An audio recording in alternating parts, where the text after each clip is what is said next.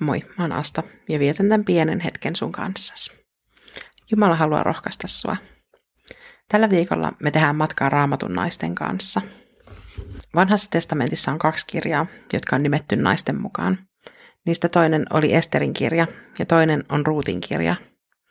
Ruut oli Moabilainen, josta tuli israelilaisen Noomin miniä.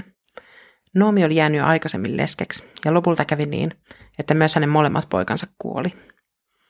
Myös Noomin molemmat miniet, Ruut ja Orpa, jäivät siis leskiksi. Tuossa tilanteessa, kun Noomilla ei ollut jäljellä perheestään muuta kuin leskiksi jääneet miniensä, Noomi päätti palata takaisin kotimaahansa ja kaupunkiinsa Juudan Betlehemiin. Ruut ja Orpa päätti lähteä Noomin mukaan, mutta Noomi kielsi heitä ja käski heidän palata äitiensä luo. Ruut ei kuitenkaan suostunut tähän, vaan hän lähti Noomin mukana Israeliin. Ruutin kirjan ensimmäisessä luvussa, jakesta 16 ja 17, Ruut tekee lupauksen, joka on ehkä tunnetuin yksittäinen kohta koko kirjasta. Mutta Ruut sanoi, älä pakota minua eroamaan sinusta ja lähtemään luotasi. Minne sinä menet, sinne minäkin menen. Ja minne sinä jäät, sinne minäkin jään. Missä sinä kuolet, siellä minäkin tahdon kuolla, ja sinne minut haudattakoon. Ruut oli sitoutunut uuteen perheeseensä ja hän todella halusi seurata Anoppian tämän kotimaahan, vaikka tilanne vaikutti hyvin toivottomalta. Ruut oli varmasti myös oppinut tuntemaan juutalaisten Jumalan, jota Noomi palveli. Osana uskoaan Ruut oli valmis pitämään huolta Anopistaan tilanteessa, jossa perheestä olivat jäljellä enää he kaksi. Ruut oli uskollinen ja ahkera. Hän lähti pellolle keräämään tähkiä, jotta sai kerättyä ruokaa Anopilleen ja itselleen. Ruutin ahkeruus herätti huomiota ja pellon omistaja Boas otti hänet suojelukseensa. Jumala piti omistaan huolta.